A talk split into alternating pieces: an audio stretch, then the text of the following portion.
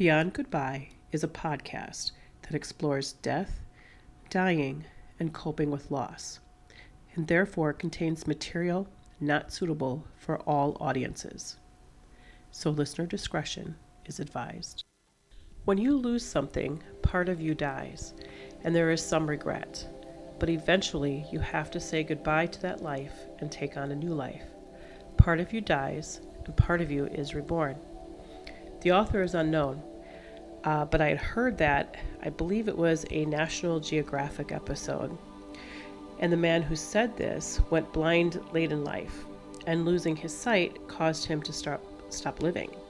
He was scared and really didn't know how he could manage not seeing, how his life would go. But then his brain did something pretty incredible, and it took over and created new pathways for him to function in his new normal. Now, this man was taking the host of the show on a tour, and they were going up a mountain. It was a live volcano, and us as viewers did not know he was blind until they got to the top of this mountain. Our brains are amazing. They find and build ways for us to function when trauma has made it its way into our lives. Today, we will hear about how our brain finds us new ways to survive loss, and Dr. Mary Frances O'Connor is here to tell us just how. This is episode 5 titled Grief and the Brain A Scientific Approach.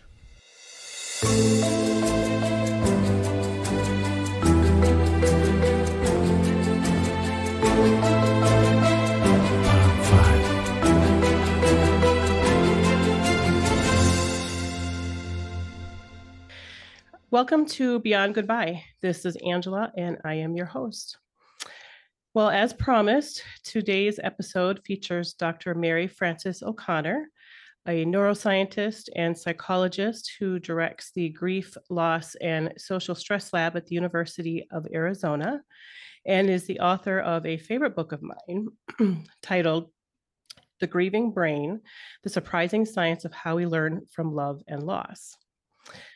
Dr. O'Connor has graciously agreed to share her research and experience on grieving and the brain with our listeners. Welcome and thank you, Dr. O'Connor, for speaking with us today. Oh, it's so lovely to be here, Angela. Call me Mary Frances if you want to. okay. uh, so I really like your book. Um, I go back to it often, and I have shared portions of your book on a couple of our shows. I find it to be for someone who's a not scientifically trained i find it to be an easy read for me i can follow along and i understand you know what you're saying um, so i'm curious to know about well more about why you chose this field of study I, you know, because I'm a psychologist, I think I'm aware that we're not always clear on our motivations. so I will tell you what I think. um, you know, it's really kind of a combination for me. I I have always been fascinated by the brain from the first, you know, time I took a class that talked about it.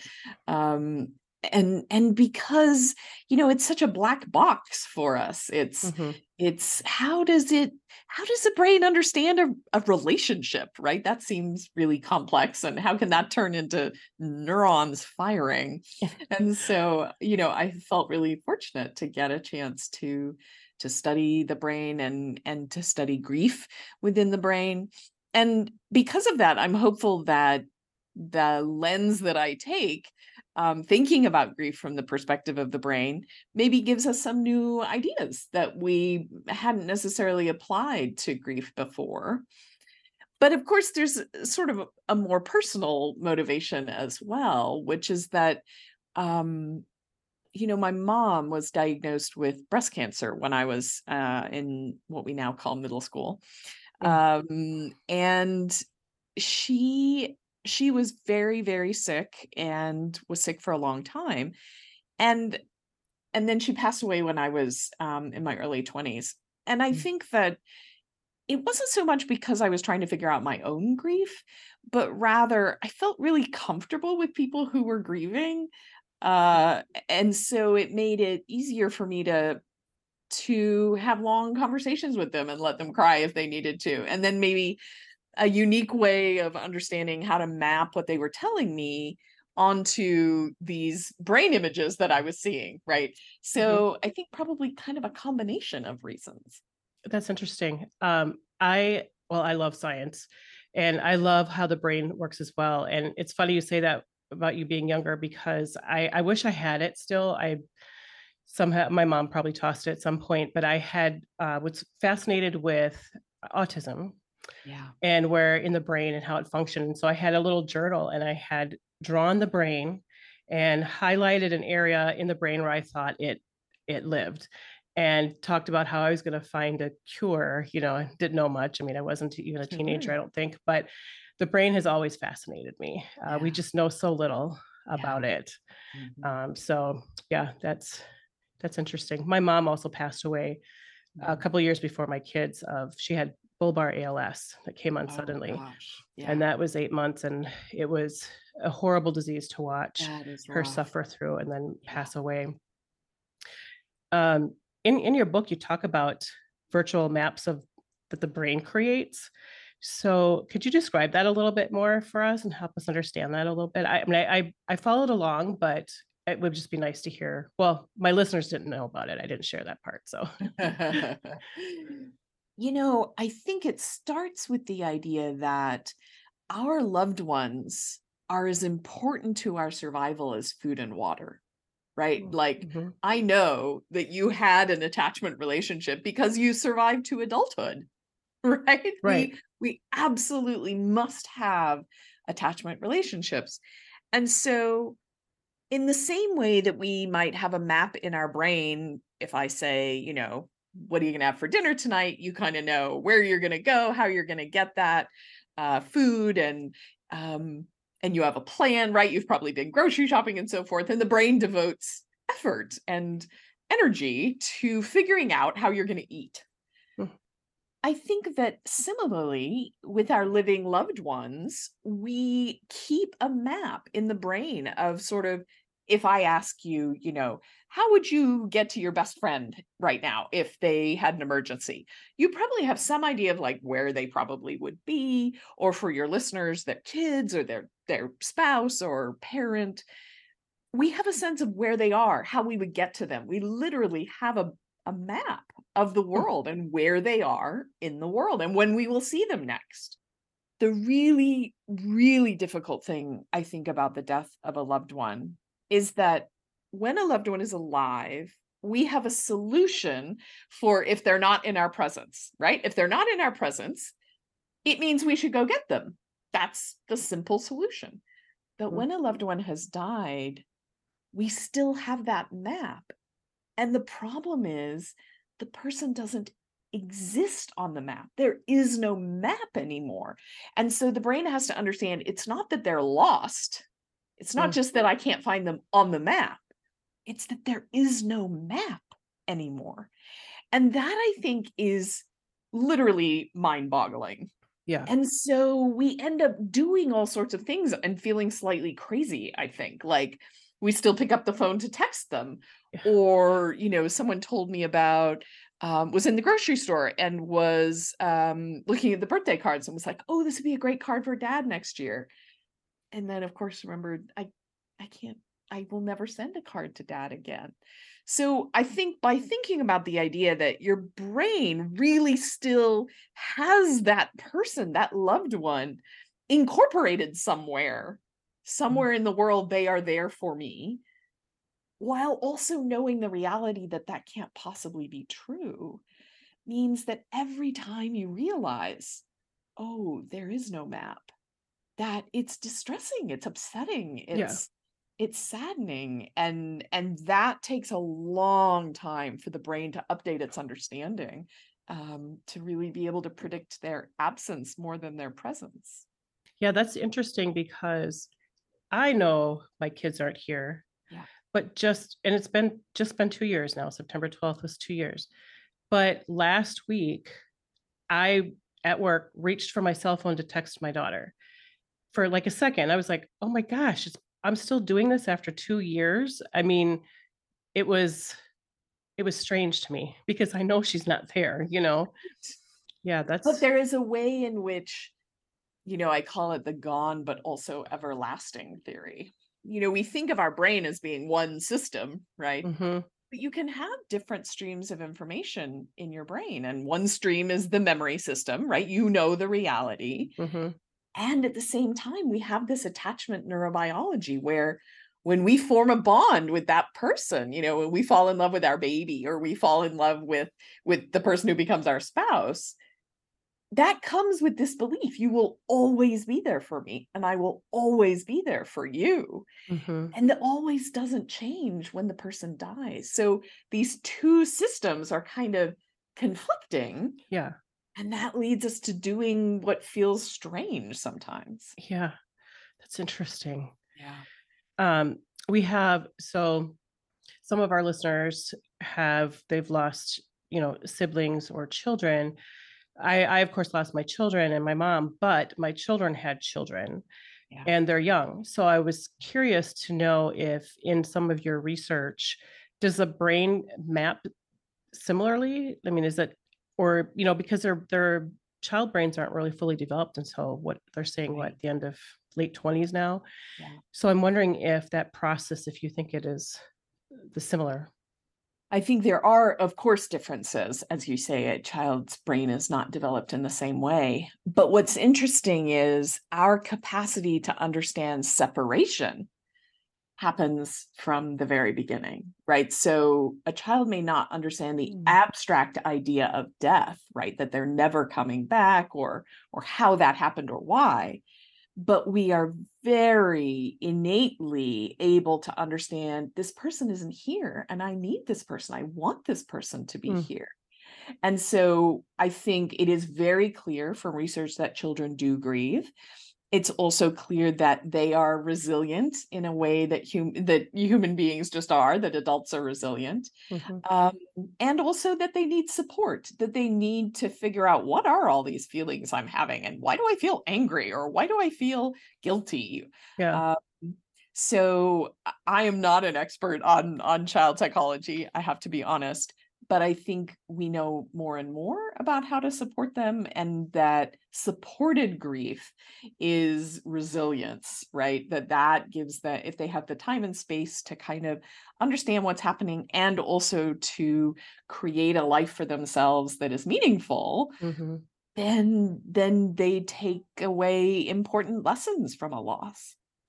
Yeah. My my daughter's youngest, he's just turned seven, Yeah. but he really struggles with it. However, we've had him in counseling since this all happened. He goes, I mm-hmm. believe, weekly still. But he now that he's able to put some words to it, we're seeing a little bit of a change in how he's handling Yeah. the grief. You know, he's able to talk about it more now, you know, saying that, you know, I really miss my mom or I wish she was here in real life. And Yeah. but he also knows that she's not there. So we're not watching him not get up and not eat anymore. And Yeah. so it's been that's been helpful, but um the counseling's been helpful. But it's interesting to know, you know, the mapping. Mhm. I mean, it makes total sense to me. It makes total sense. Yeah. I think you gave an example too in your book on bumping into a table, you know, at night when you're coming around. I thought that was a great example to explain it. Um, and and it made sense, you know, to me. Yeah. Um, something else that you wrote um, caught my interest, and this one I I struggled a tiny bit with was the the difference between complicated grief and and grief, or the mm. definition of complicated grief. Mm-hmm. Could you go into that just a little bit? I, I think my dad suffers from complicated grief, but I'm not a psychologist, so you know I was and and I would never say that he is now, but it sounds similar to what he's experiencing, and I was just curious to know a little bit more about that. Yeah.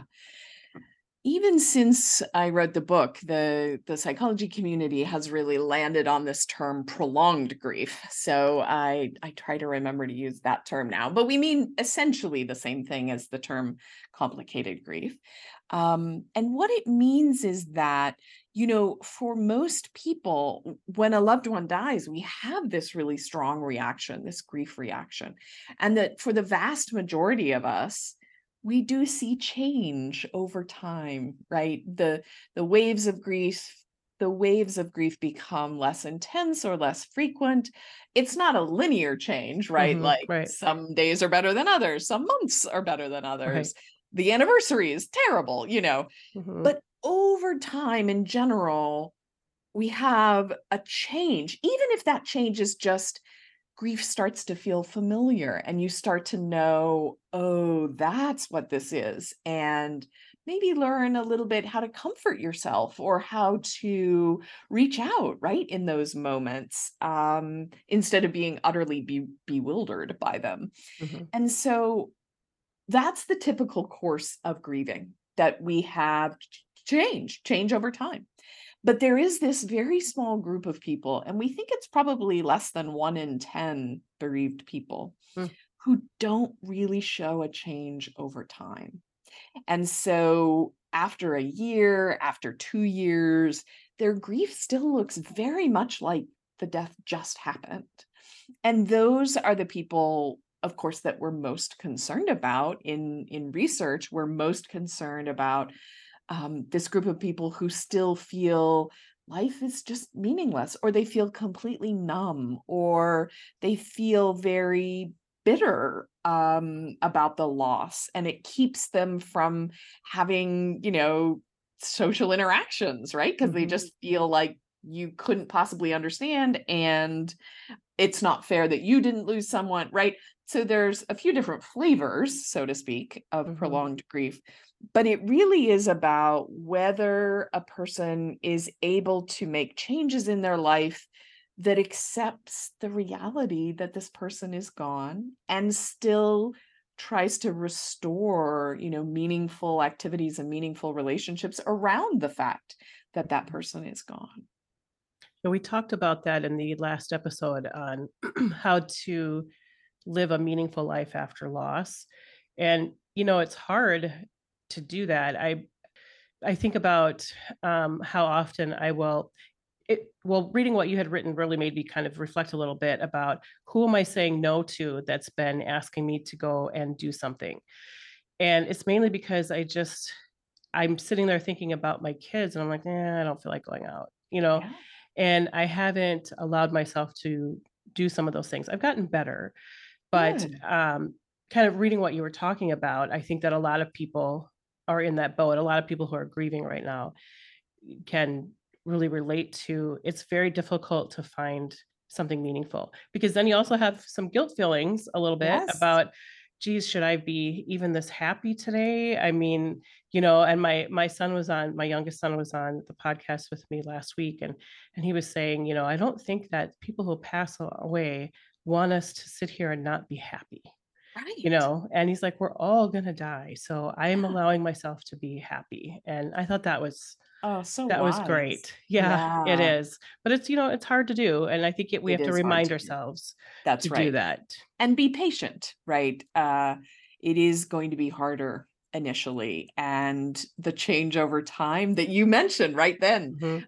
um, it comes slowly, and and that's okay, right? This is a very unique and special time in your life when you are making sense of what loss is, Mhm. um, and it's okay to take time to do that. yeah i like that you said special i think some people would disagree who are Mhm. who are right in the middle you know in the Yeah, in the center of it like haven't processed a lot yet yeah. but i think yes it's special it's a special time I guess I mean special in the sense of unique, right? Mm. So I think what's interesting and and maybe relates a little bit to what you were saying is that you know in the first however long depends on the person months year couple of years there's a very specific you know grief feels a particular way and there comes a time in one's life which you can't imagine yet if you're in the middle of it when it doesn't feel the same way. And there's a tiny bit of grief over that too, Mm. right? Like Mhm. I'm not in the middle of it anymore. And and that's okay. That is the normal, the typical trajectory. But I think it also makes it okay that this is a unique time when you are in the middle of it and to just know that it's okay to be there right now. yeah yeah give yourself permission Yes, Mhm. exactly. Mhm. Yeah. Uh, the other thing you, I mean, you wrote a lot of things, but the other thing that stuck out to me as well was, was the five stages of grief. Mhm. Um, and you had written that this is an outdated idea, which of course it would be because science is always teaching us something new all the time. I mean, last week probably something new popped up. Yeah. So anything that we've learned or studied or thought was, and maybe it was back then the way to do it, is no longer the way we would do something now. And but even after losing my kids and my mom, I've still have people saying, "Oh, you're going through the stages, the five stages." Yeah. And I looked at that a little bit, even when people would say that before I had, I had read your book. and it troubled me a tiny bit because I thought, well, I don't know that I am like, for example, the bargaining. I don't believe I've done it. I did any bargaining. yeah. Um, denial. I don't know. What does that look like? Because Right. I wasn't denying that they had been dead or died or murdered, but it was surreal. I Yeah. mean, you know, and so Yeah. I thought that I was like, oh, good. Somebody is saying that, yeah, that's that's an outdated version. And so I wanted to hear more about that. And I would like you to share that with the listeners too, because I'm sure people are hearing it all the time about their journey. Yeah.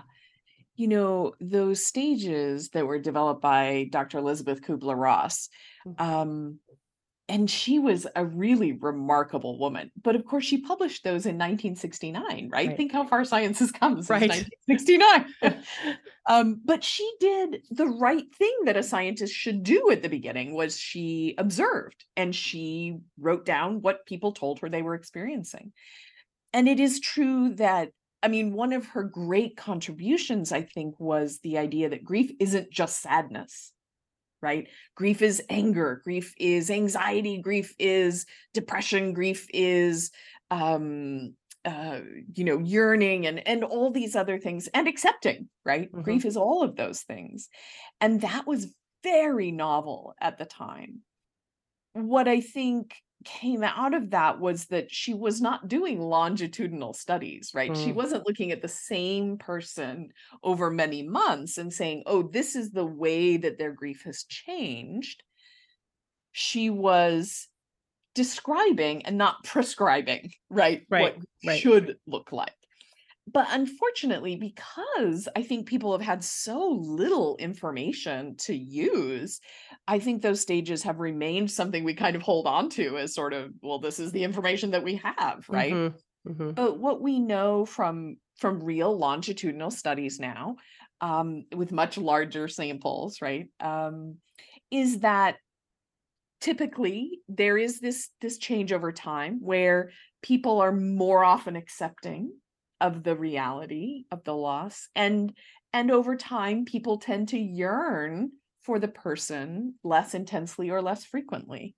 Mhm. but of course it's not linear like i just said right, like at the anniversary or at holidays it's going to feel worse and it doesn't mean that there's anything wrong with your grieving even though you're having a wave of grief Right. you know right. because grief is just gonna happen it's just a human emotion like getting upset or getting anxious or getting and so i think that's the part that's been damaging when we assume that everyone will do it the same way and that there will be some end point which we know is just not really people's experience Yeah.